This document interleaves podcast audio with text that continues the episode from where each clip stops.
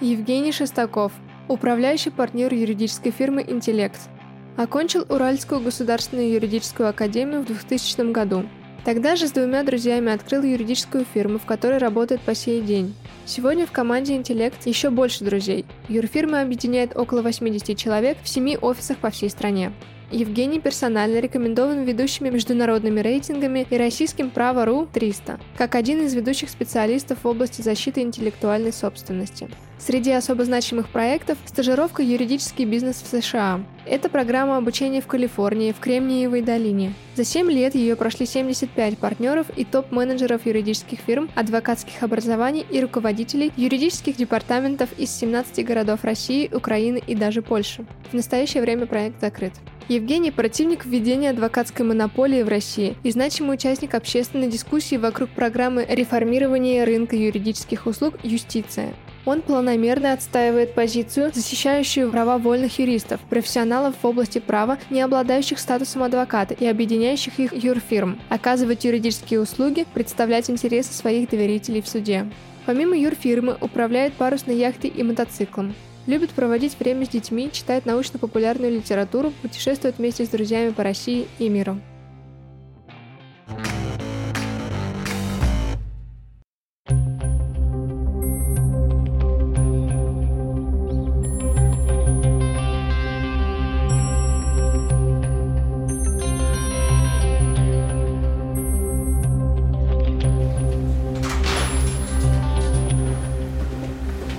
Добрый день. Саша, привет. Да? Дорогой. Можно начинать интервью?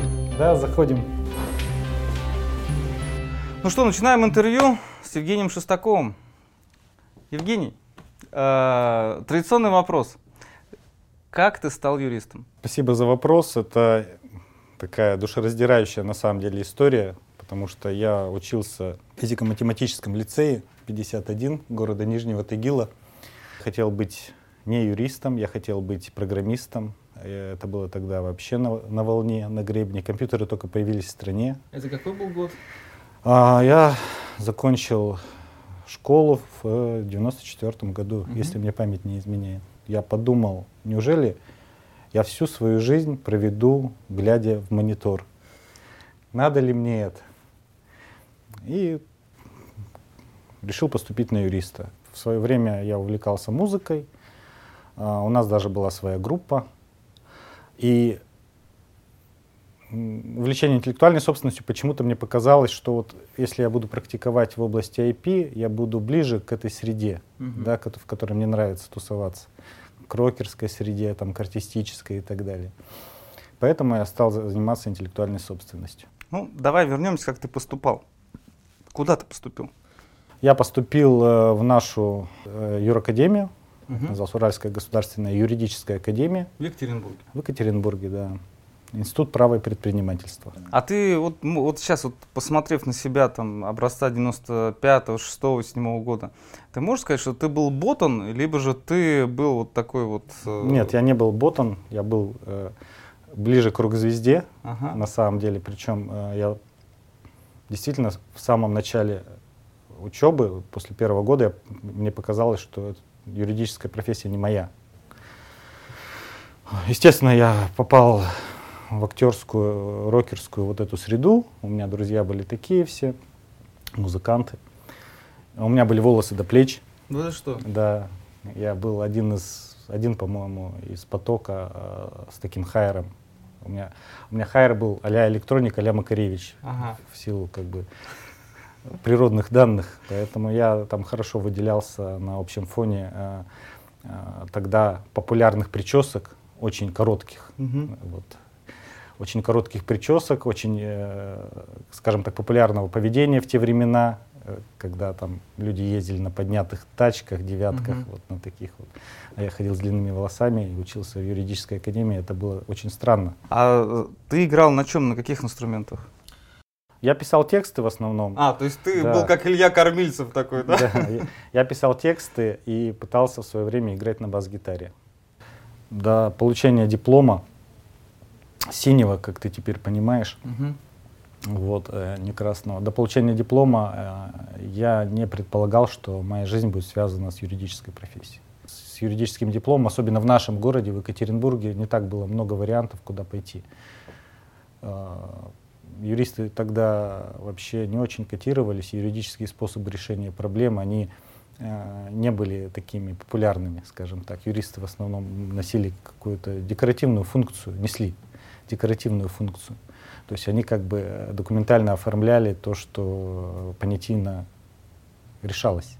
Твое первое место работы? Я очень рано начал работать, потому что у меня отец был э, таким основателем кооперативного движения э, в Нижнем Тагиле, и у него была автомастерская. Вот. Э, автомастерская, потом был магазин, потом стоянка. Соответственно, я вот на стоянке не поработал, а в магазине сторожем я поработал ночным. Э, в начале кооперативного движения я занимался помощью отцу летом в каникулы и кузовным ремонтом, uh-huh. вот этим всем жестянкой. И, э, до сих пор очень сильно благодарен э, отцу за это и как бы своему детству, когда мне было интересно делать что-то руками, и как бы руки у меня растут из правильного uh-huh. места, я умею руками работать и получаю от этого большое удовольствие. На волне ваучерной приватизации я занимался э, приобретением ваучеров угу. вот, у населения. То есть ты один из основателей рынка ценных бумаг в России? Ну, на Урале. Теперь я так буду думать. А юристом э, я пошел работать помощником юриста в какую-то юридическую фирму, я даже сейчас не вспомню, как она называется. Проработал помощником юриста очень недолго, может быть, месяц. Меня хватило терпения. Это на каком курсе было? Это все было на пятом уже курсе. Угу. Именно помощником юриста я пошел работать. И понял, что, в принципе, я, наверное, не готов к такому старту карьеры и основал свою фирму. То есть ты сразу же, вот, э, еще будучи на пятом курсе, основал свою юридическую фирму? Да, с друзьями. Угу. Расскажи про нее. Я планировал связать свою жизнь с э, музыкальной артистической средой и думал, что это мои друзья, я им буду помогать, и надо заниматься интеллектуальной собственностью. И э, фирму я назвал «Интеллект С». Угу. В свое время э, было модно прибавлять буквы к, к названиям, не, не знаю почему, вот интеллект С это интеллектуальная собственность. Многие спрашивали, что это значит. Теперь для, много шуток по этому поводу у нас по сети гуляло в юридической среде, и интеллект секта, mm, вот, так. и интеллект секс, и прочие вещи. Ну вот, на самом деле все прозаичнее, интеллектуальная собственность. Забегая вперед, я скажу, что в принципе занятие юрбизнесом э, и оказание помощи там, разным, по разным направлениям, оно привело к тому, что все-таки э, идея это не сработала. То есть я не стал ближе к артистической среде, в результате и к музыкальной, в результате от нее совсем отдалился. Mm-hmm. А, потому что ну, это какие-то вещи несовместимые. Во-первых, у музыкантов, артистов и людей искусства и культуры, у них на тот момент была ситуация гораздо хуже, чем у юристов. Они зарабатывали еще меньше, чем мы, денег, и они были неплатежеспособны. И практически вся э, работа и помощь им была, и зачастую сейчас остается как пробона помощь. Поэтому пришлось переключиться на промышленную собственность, так называемые товарные знаки, патенты – но вы все равно оставались вот в этом направлении. Ну да, оставались, но э, по тем временам заработать на них было достаточно сложно. Мы, мы просто зашли на рынок с этой темой. Тогда, когда эта тема не была популярной, нам приходилось любому бизнесмену, даже владельцам сетей э, магазинов объяснять, что, что такое товарный знак и почему его надо зарегистрировать.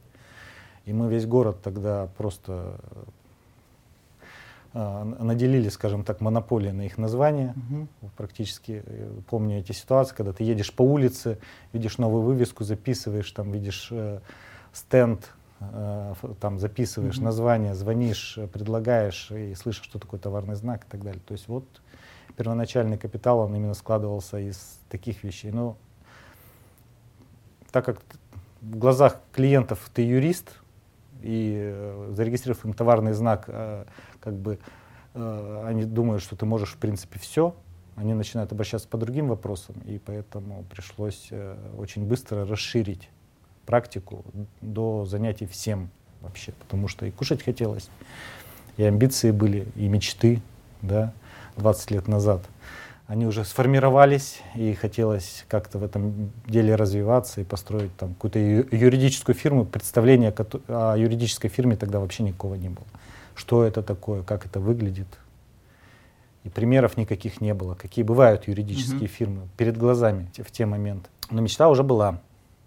И можно сказать, наверное, что э, мечтать это хорошо, потому что иногда мечты сбываются.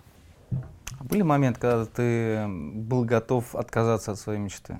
Ну, закрыть э, бизнес, уйти во что-то другое? А, такие редкие моменты были. Естественно, они бывают у всех, кто чем бы ни занимался. То есть поменять вид деятельности, э, взять э, паузу, свалить на сабатикл, э, там, уйти э, с поста управляющего партнера обратно в практикующие юристы в судебные. Это, это все было, это периодически, не буду скрывать, и накрывает в том или ином виде. Но я считаю, что я на своем месте. Я считаю, что я занимаюсь э, любимым делом, я окружен друзьями, э, которые единомышленниками, которые меня поддерживают и которые ну, аналогичным образом относятся э, к тому, чем занимаются. И, в принципе, э, я нашел свое место рядом с ними. А, и мы вместе строим, в принципе, фирму мечты, как, ну, как бы это ни звучало. Можешь вспомнить э, своего клиента, который, как тебе кажется, э, дал тебе такое вот ускорение? Клиенты действительно нас учат очень многому. Но учиться было негде в нулевые, я повторю этот тезис, и не у кого. И, и книг не было, и с английским было туго в те времена. Вот. Э, если литература какая существовала, то на английском. Э, достать ее было негде. Интернет тогда работал условно, скажем так. В буквальном смысле. Через телефон. Поэтому действительно клиенты нас учили многому, причем чем были круче клиенты, тем большему они нас учили. Прежде всего они учили нас, конечно, это бизнес-взгляду на юридическую проблему – это очень важный навык любого практикующего юриста, потому что никому формально юрист э, со знанием законов он не интересен и не нужен. И самое главное, учили нас процессом. А, именно как надо им оказывать юридические услуги. Большое спасибо таким терпеливым клиентам, которые, видя а, молодых, вообще зеленых пацанов и девушек, они э, думали, вот как это часто бывает, фейспалм, такие, что mm-hmm. же они говорят, что же они делают, да, давайте мы им покажем, научим. Тогда у этих клиентов было тоже много энергии, и бизнес был на подъеме, и юридические услуги становились все нужнее и нужнее. Вот одни из таких клиентов — это любимые мои клиенты, которых мы обслуживаем практически с самого основания. Это компания Tombu Она имеет, она, кстати, похожим образом формировалась, как и наша компания. Может быть, это общая черта у нас с ними. Это бывшие там стройотрядовцы из УПИ. Они создали свою фирму. А, у них было два основных направления. Первое направление это э, техника климатическая, кондиционеры. И второе было направление, тогда очень популярное, это дистрибуция. Дистрибуция товаров народного, ну, питания товаров mm-hmm. питания, в основном кондитерки. По тем временам эта фирма для нас просто представляла космическую какую-то компанию, космического клиента. И они были очень хорошо организованы, математики все-таки все э, не, не гуманитарии и любили и умели считать деньги, э, налаживать процессы. И очень многому мы у них научились. А, очень многому. И ну, как, как у себя даже процессы любые, процесс по оказанию услуг, регламенты какие-то первые, они появились благодаря тому, что от нас это требовал этот клиент. Давай я тебе про расскажу про наш город немножко. Я знаю, что ты здесь не первый да, раз. Да, ну хорошо. Не первый раз. Что я хочу сказать? Вот Екатеринбург, конечно, он э, удивляет своим развитием и своим отличием от э, других городов угу. России, миллионников. А, не считаю, конечно, Москву угу. и Санкт-Петербург. Угу. Ты здесь не первый раз, угу. но ты многое здесь знаешь. Ну, можно увидеть, э, как город застраивается, как он растет, как он живет. Вот у нас ничем не угу. загорожен вид на Екатеринбург-Сити, который а, в ближайшем ага. будущем должен стоять как Понятно. Как, в Чикаго череда Прекрасно. небоскребов. А Ельцин-центр здесь где? Ельцин-центр вот прямо там. Угу. Мы видим э, высокую башню, это башня и сеть, построенная угу. нашей корпорацией угу. УГМК Уральской. И вот справа от нее это Ельцин-центр, это наша большая гордость на самом угу. деле. А почему ты так и не стал адвокатом? А, потому что по тем временам, когда я занимался интеллектуальной собственностью, преимущественно это было никому не нужно. Это был абсолютно ненужный статус, э, он ничего не давал. Это было обязательно, наверное, для тех, кто занимался рейдерскими какими-то вещами, сопровождал э, рейдерские захваты. И то не факт, потому что в те времена статус адвоката не защищал вообще ни от чего. Ни от полиции, ни от обысков. Поэтому по тем временам мне очень было надо, и адвокатура, она была традиционно присяжная, и традиционно их клиентами являлись физические лица. В те времена э, в отношении вот этих э, людей был стереотип такой у всех, угу. что это люди, которые с физлицами работают, ходят э, на важные, тем не менее, дела, связанные там, с бракоразводными процессами, с разделом имущества. Ну, это уголовное право тогда считается. Уголовное право и так далее. То есть э, какие-то законы о защите прав потребителей, угу. ДТП, тогда не было страхования обязательного. Угу. Такая очень популярная тема э, судиться с причинителями вреда. Тогда была первая, существовала сеть юристов, юрклуб. Угу.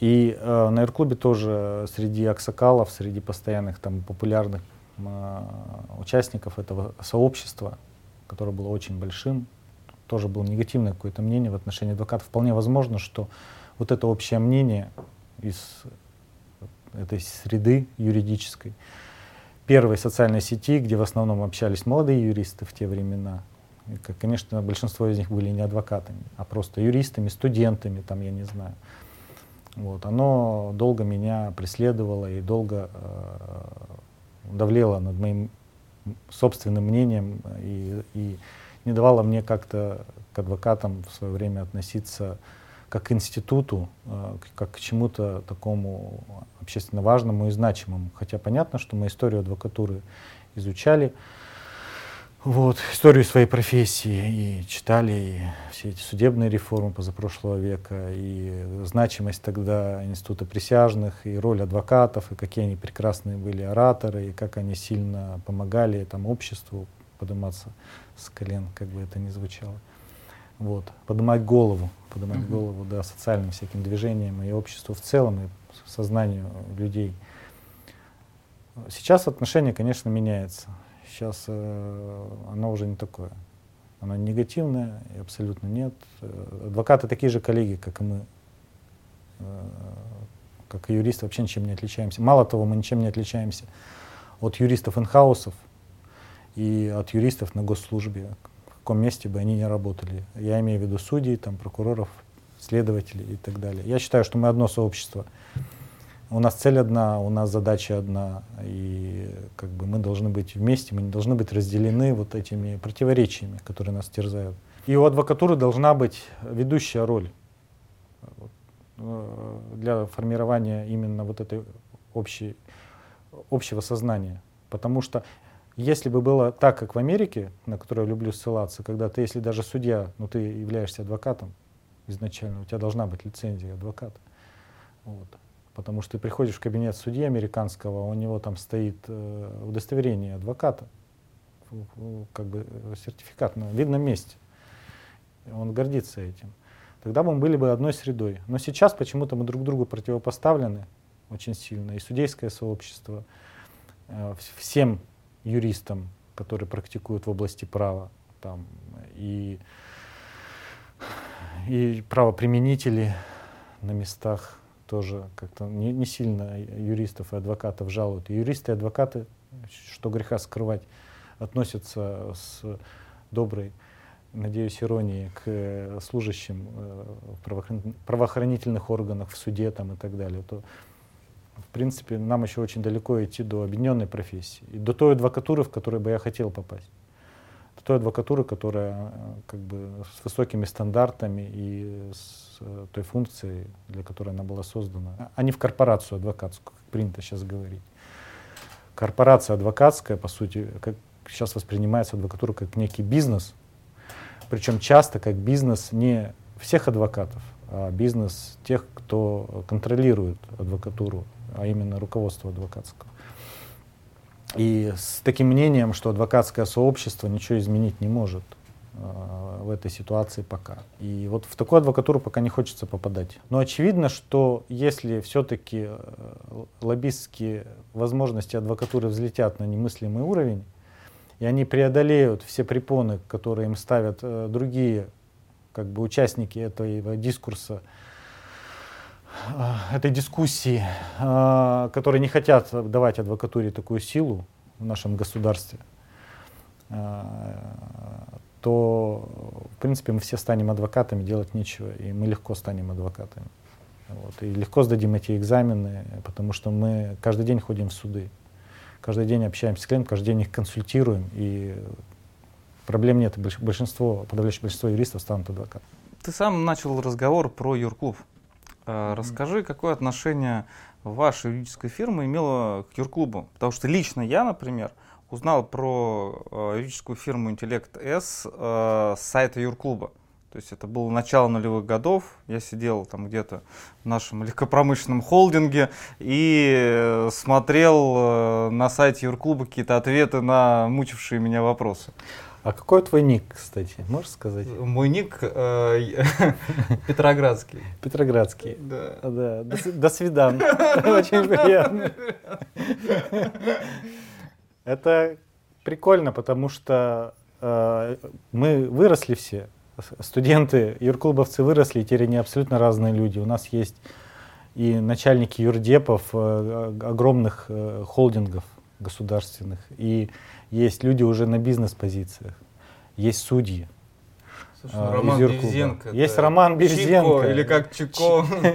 Да, я помню, когда он выступал у нас на школе мастеров, э, я сказал его ник, он так, он даже не думал, что кто-то помнит об этом. Все да ладно, все мы помним, да. Все мы помним, кем мы были, да. Да, да поэтому мы были тогда нонейм юристами, прятавшимися за аватарками и за своими странными именами, да, которые сейчас э, бросая взгляд назад в ретроспективу, думаешь, зачем я так назвался. Это, ж, это до, до сих пор иногда преследует, потому что если mm-hmm. ты был таким активным юрклубовцем, то для многих людей ты так и остался юрклубовцем, там, этим э, до свиданом, mm-hmm. э, а, а не кем-то еще. Юрклуб — это первая социальная сеть юристов. Это как только появился интернет, это как только появились форумы и появился Юрклуб. Создал его Аркадий Берещук, а, пермский юрист, а, никому не известно. Сначала это было даже не на отдельном домене, а на поддомене кодекса, насколько я помню. Этот был форум, а потом он э, почковался в отдельный, на отдельный сайт, отдельный форум и был дико популярен в свое время. Э, я не помню, сколько там было зарегистрированных пользователей, по-моему, в районе 40 тысяч человек зарегистрированных пользователей, одновременно там находи, могло находиться тысячу или, или более тысячи э, в эфире юристов, которые э, обсуждали важные вопросы, важные вопросы в юридических темах. А тогда и поговорить ведь было не с кем. Не, не было никаких вебинаров. Мы выписывали российскую газету, да, и вклеивали изменения в гражданский кодекс в гражданский кодекс. Были еще бираторы такие, которые говорили, вот смотрите, да, что-то да. изменилось, а вы можете туда вставить. Это там, стоило денег каких-то нереальных. Да, да, да. да. И, соответственно, спросить-то было не, и обсудить было не, не, не, не с кем. И Юрклуб стал просто таким местом, где мы обменивались информацией, очень важной с точки зрения практики, читали всяких умных людей, ну и глупых читали людей, mm-hmm. что скрывать умные вещи постели, ну и глупые вещи постели. Не, ну там э, был специальный раздел, где можно было говорить не только о праве. Да, и те люди, которые так тесно общались друг с другом э, в правовых дискуссиях, э, они вдруг захотели общаться и на несерьезные темы. У нас появился раздел «Разное». Угу. У нас и смешного был раздел, и до сих пор юрклуб живет в каком-то угу. виде непонятное, чего это. Да. это. Это тема, в которой модераторы тех или иных разделов сливали всякие всякие странные вопросы. А потом возникла необходимость э, видеть друг друга и познакомиться, например, кто же эти люди, кто этот mm-hmm. Чика.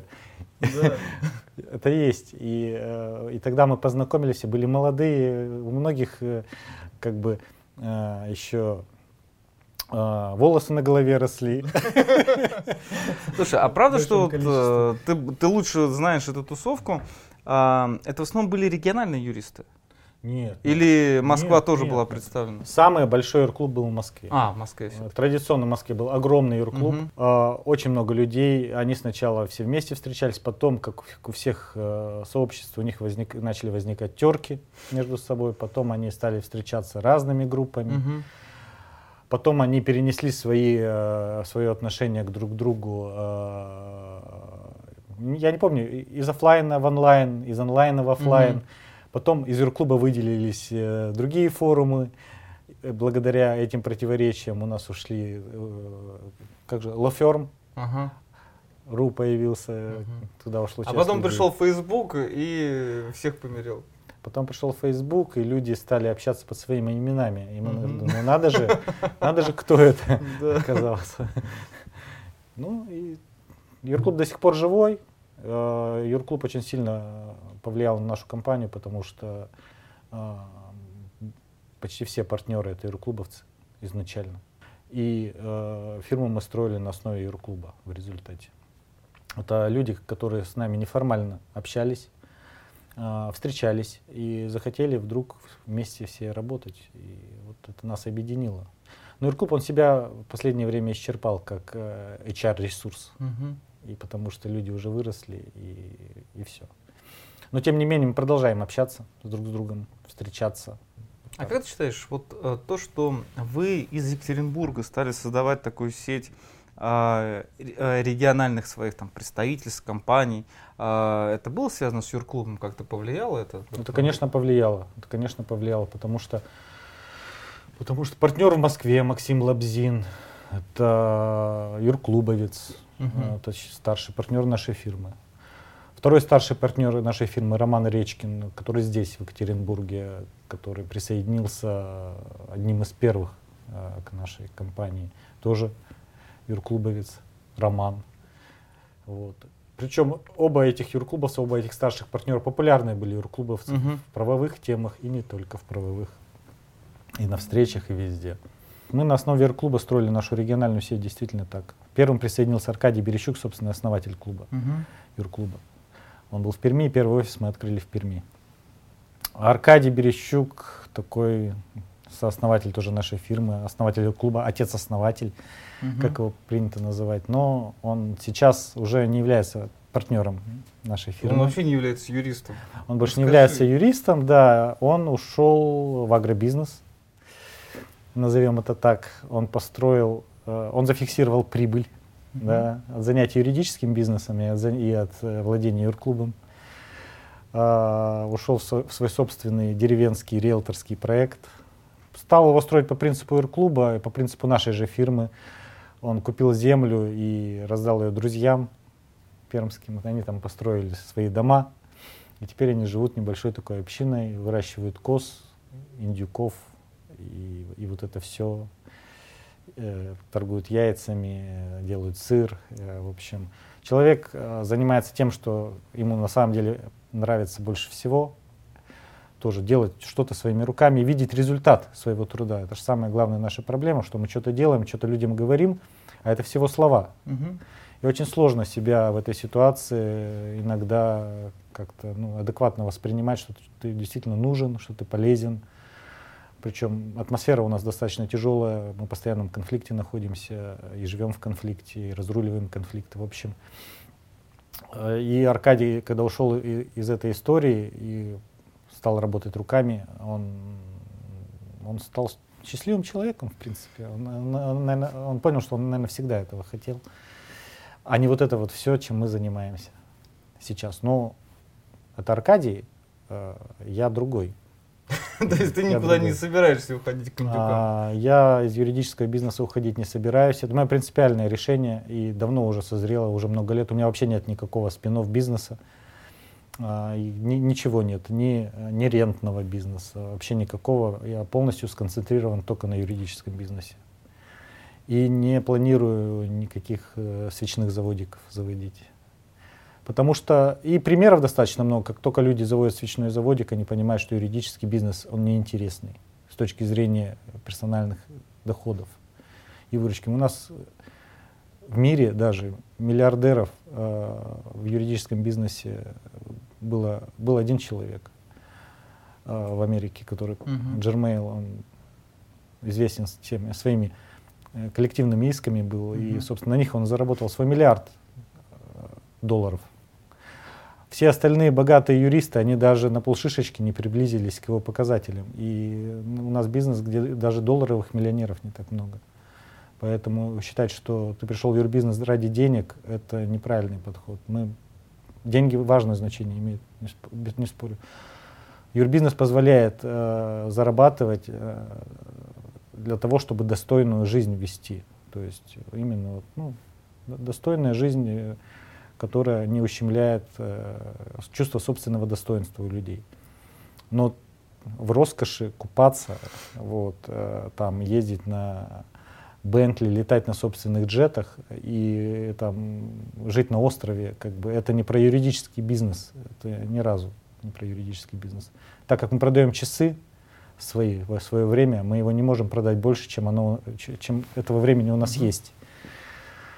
И многие э, понимают очень быстро, что им надо много денег, и юрбизнес им не подходит. Они начинают рентный бизнес, они начинают продавать там имущество банкротов, э, участвовать и уходят навсегда. Причем хорошие юристы уходят, э, которые действительно могут эффективно представлять интересы своих доверителей, но деньги для них являются мотиватором большим. Для меня они не являются большим мотиватором. Это твой рабочий кабинет и твой рабочий стол. Да. А, ты специально так вот оставляешь э, ничего лишнего на столе? Нет, это специально сделано для нашей с тобой встречи. Да? На самом деле, да, на самом деле здесь всегда твори, э, царит творческий беспорядок. Угу. Понятно. То есть все еще впереди, тем более, что только что переехали, так что у тебя еще впереди долгие вечера, когда ты будешь плодить документы. Замечательно. Ну а теперь покажи свою штаб-квартиру. Наша штаб-квартира, она, она прекрасна. А, она спроектирована а, по примеру, после моей творческой, конечно же, обработки, mm-hmm. по примеру того, как должен быть построен офис современной юридической mm-hmm. фирмы по американскому примеру. Соответственно, у нас зоны разделены для целей соблюдения конфиденциальности. Все зоны, где есть чувствительная информация, доступ туда ограничен. Но сегодня у нас день открытых дверей. Поэтому... Чувствительно это что такое? Это ваши секреты в шкафу или что? Это, это информация, представляющая адвокатскую тайну. А у вас же нет адвоката. Ну или уже есть? Это сложный вопрос, да. Они и есть, и нет. Соответственно, все зоны, где у нас может быть чувствительная информация, они огорожены так, чтобы клиенты туда не попадали и вообще посторонние люди. А скажи, пожалуйста, вот ты говоришь по примеру американских компаний, а это связано с тем, что ты много ездил в Штаты, вы же вывозили туда знакомых юристов? Мы более 10 лет э, реализовывали нашу собственную HR-программу, угу. э, в которую приглашали э, партнеров со стороны, партнеров юридических фирм российских, больше 60 человек с нами съездило mm-hmm. в США за 10 лет. Мы посещали ведущие юридические фирмы и смотрели, как они устроены. Не только как они устроены э, снаружи, именно офисы, огромные тауры, принадлежащие юрфирмам, но и изнутри, как процессы у них устроены, как у них бизнес устроен. И учились у них многому. И вот и офис это часть того мизерного опыта, который мы оттуда привнесли, и вот он сейчас реализован. Надо сказать, что это второй офис, который мы строили по такому же угу. сценарию, но здесь мы просто немножко размахнулись, размахнулись да, шире. Как ты относишься вот к словам Андрея Карельского о том, что юридический бизнес нельзя передать по наследству? Что ты будешь передавать по наследству своим наследникам? А, я буду передавать по наследству своим наследникам все, что, кроме, естественно, знаний и памяти о себе, угу.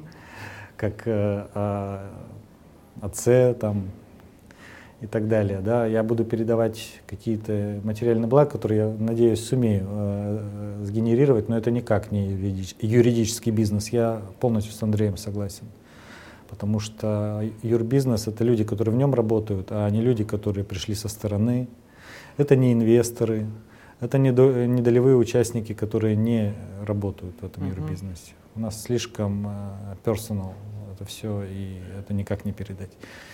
И это большое заблуждение у людей, которые там считают, что юридический бизнес это рентная история, и можно его продать, можно э, там, я не знаю, каким-то другим образом э, с ним поступить, передать по наследству. Э, это, это, это не так. То есть пенсионного плана у меня нет на юридический Хорошо. бизнес. Хорошо, пойдем дальше, показывай. Это мы уже заходим в чувствительную зону? Да, это зона, где работают судебные юристы. Угу. А что значит эти буквы? Это элемент фирменного стиля, так называемый дашборд. Ага. Наш логотип, он а, представляет собой э, структурированный элемент вот, вот этих угу. букв, угу. когда в этом потоке информации вдруг появляются наши буквы угу. и, и угу. название нашей компании. То есть мы такая точка, угу. э, скажем, возникновения угу. этих знаний, которые мы потом применяем. А на самом деле знание это хаос, это со стороны, угу. это просто набор символов. Угу. Но мы в этих символах разбираемся, умеем структурировать и подавать Понятно. в понятном для других людей виде. Хорошо. Я вот пока разобрал вас. Вас, вас. Каждый ищет то, что хочет увидеть. Потому что некоторые люди находят то, что они хотят найти. Понятно. Ты нашел вас, многие нашли другое слово. Хорошо. Это наша рабочая зона, open space, полностью заполненный людьми. Ну, это прекрасно.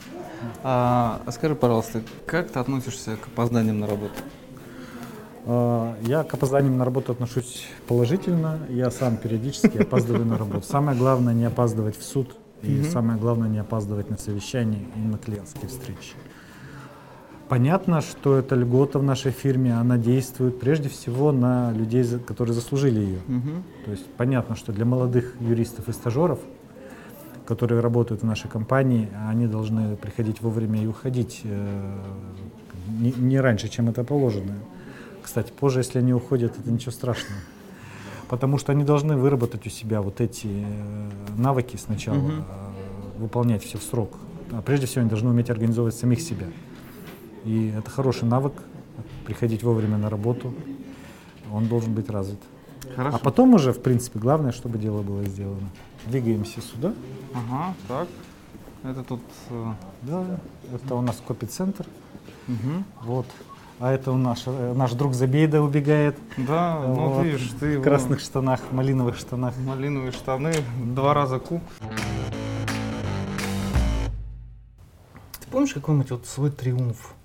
Ты можешь вспомнить, вот, когда ты вот знаешь, вот, как некоторые выходят из зала суда, я такой, вот это я сделал первые выигранные дела, наверняка они доставляли такое а, смесь, смесь эмоций и чувств, когда ты в суде, и это твоя новая стихия, ты в ней не плаваешь еще ни разу, а барахтаешься и делаешь всякие странные вещи, за которые сейчас может быть и стыдно, и неудобно.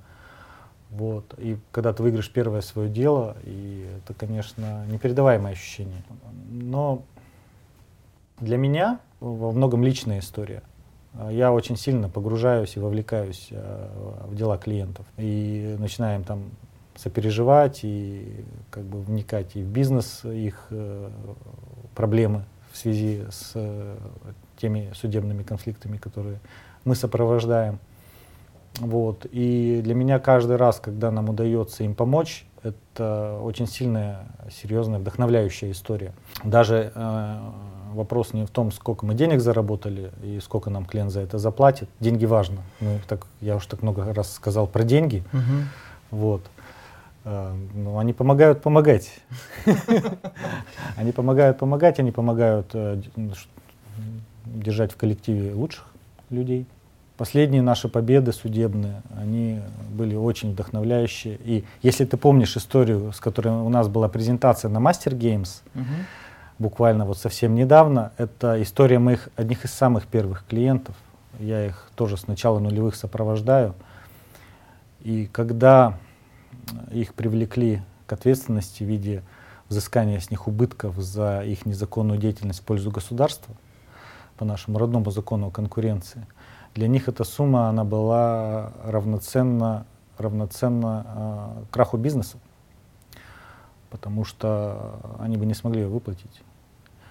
И э, для меня эти клиенты очень важны, и я их столько лет знаю, столько лет сопровождаю, мы столько с ними пережили, и видеть, что э, решение нашего родного территориального антимонопольного органа убивает этот бизнес, если это решение устоит, то они закроются и обанкротятся. И ты идешь, оспариваешь решение территориального органа в их ведомственный же, по сути, квазисуд, Федеральную антимонопольную службу, и Федеральная антимонопольная служба отменяет решение территориального органа, это просто ни с чем нельзя сравнить. Ты понимаешь, что люди только что бизнес свой спасли. А, и мы им помогли. Мы сделали э, реальное чудо, юридическое чудо.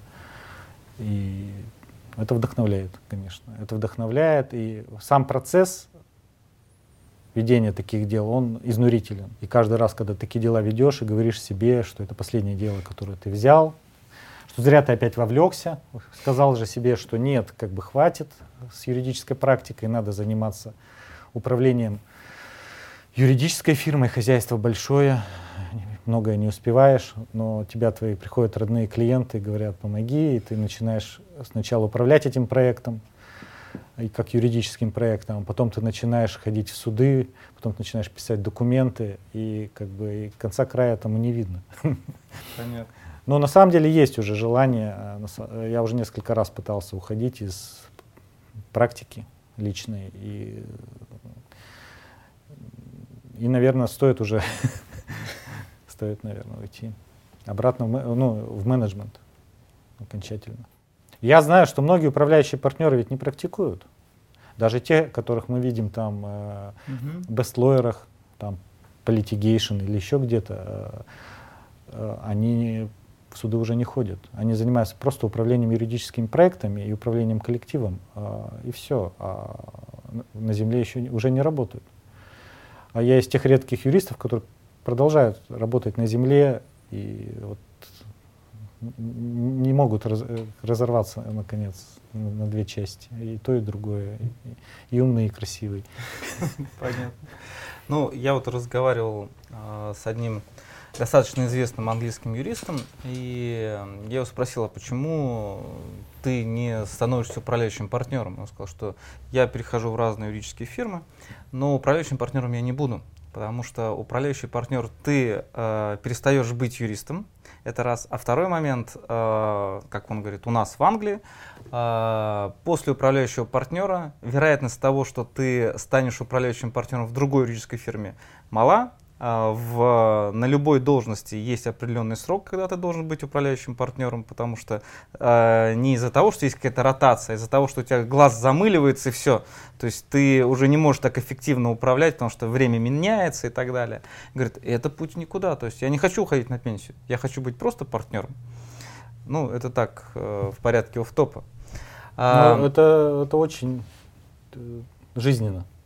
Да, поэтому ты подумай, может быть, все-таки стоит иногда ходить в ФАС, э, в суды. А, квалификация теряется, как не а, а, неудобно это признавать, да, квалификация юриста теряется, и ты видишь, что ты окружен юристами, которые лучше тебя.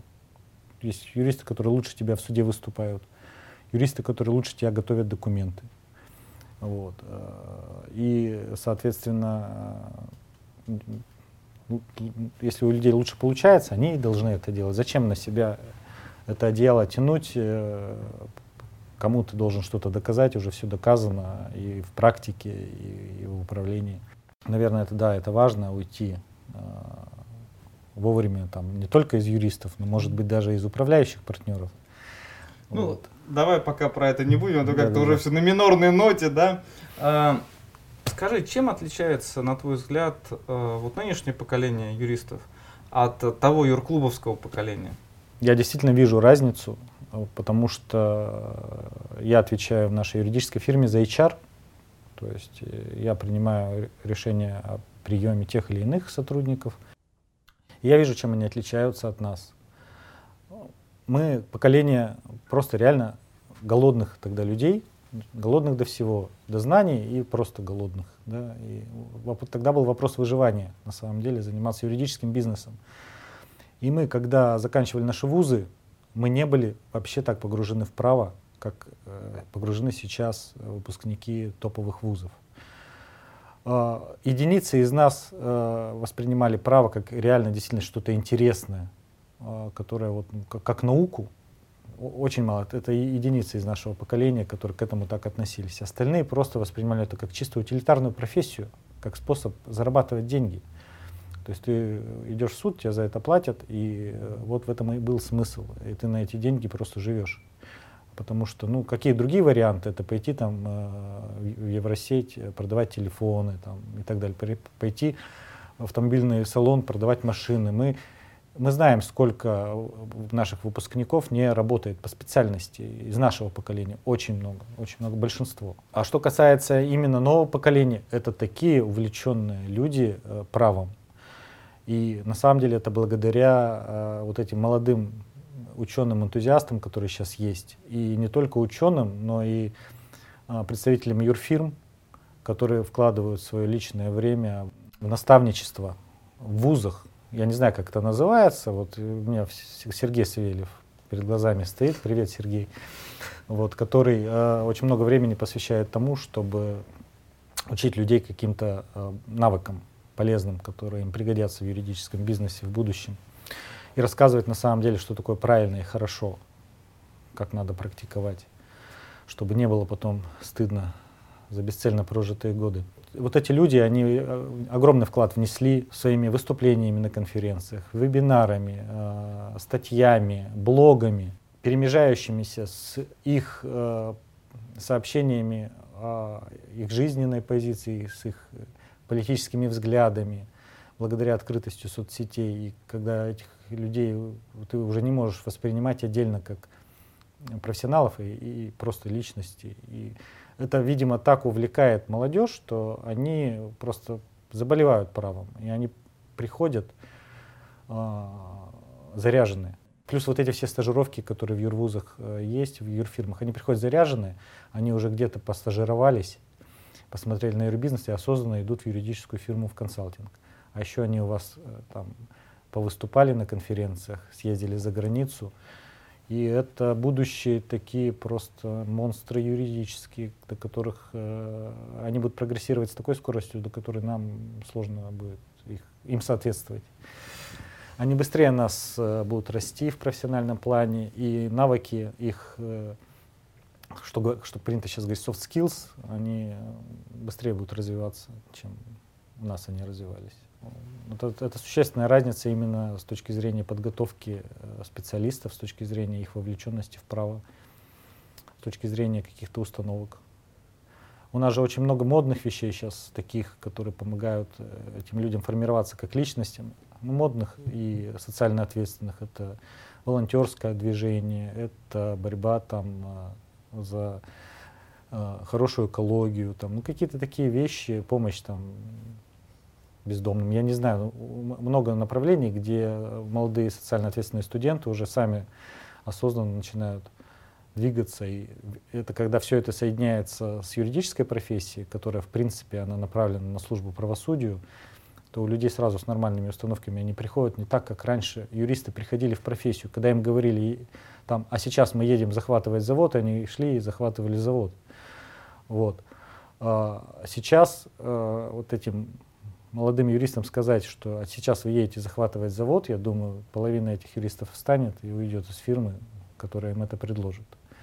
И это очень правильно. Не надо какие-то базовые вещи больше объяснять людям, что можно делать, что нельзя, что нельзя как бы теми знаниями, которые мы получили, э, во вред их использовать. Кому бы ни было. То есть помогать незаконно как бы одним людям получать блага, а у других их просто отбирать. А старое поколение э, юристов, которые выросли на этих всех вещах, они до сих пор существуют и ведут свои успешные, в кавычках, практики. Вот, и как бы до сих пор у них не возникло, у некоторых из них ощущение, что они что-то не то делают в этой жизни. Но мне кажется, новое поколение, оно будет свободно от этих вещей. Посмотрим. Мне кажется, все-таки будет. Я, я в них верю, они, они, они молодцы. Они не простые, конечно, да, они больше а, на себе, скажем так, сконцентрированы. Но им надо давать что-то полезное, что-то общественно полезное. Вот мне мысль пришла в голову. Помимо того, что они работу работают, юридическую, да, им надо объяснять вообще, э, ради чего это все происходит, что мы делаем для людей, как мы им помогаем, почему мы правы э, в этой ситуации. Соединять это с каким-то вот действительно общественным благом, и тогда им будет гораздо интереснее, увлекательнее работать. Они, они, они сейчас не зациклены на том, на чем были мы зациклены. Ну, спасибо, Саш. Спасибо, что ты пришел в наш дом. Буду как приходить тебе? чаще. Как Нет, ну теперь с этим видом, я думаю, что с удовольствием можно здесь, э, особенно летом, подтягивать какой-нибудь смузи, думать э, о прекрасном, о вечном и писать какой-нибудь роман про уральскую юридическую фирму ну, захочешь приехать, э, в любой момент мы выделим тебе здесь э, место. Лаунж-зоне. В лаунж-зоне. Оборудуем компьютером и всеми остальными э, вещами. И защитите авторские да. права. Да, возьмешь такой сабатикл от своей преподавательской деятельности, поработаешь в юридической фирме. Здорово. Снова. Да-да-да, отлично. Ну, подписывайтесь на наш канал и помните, что юристы тоже люди. Thank you.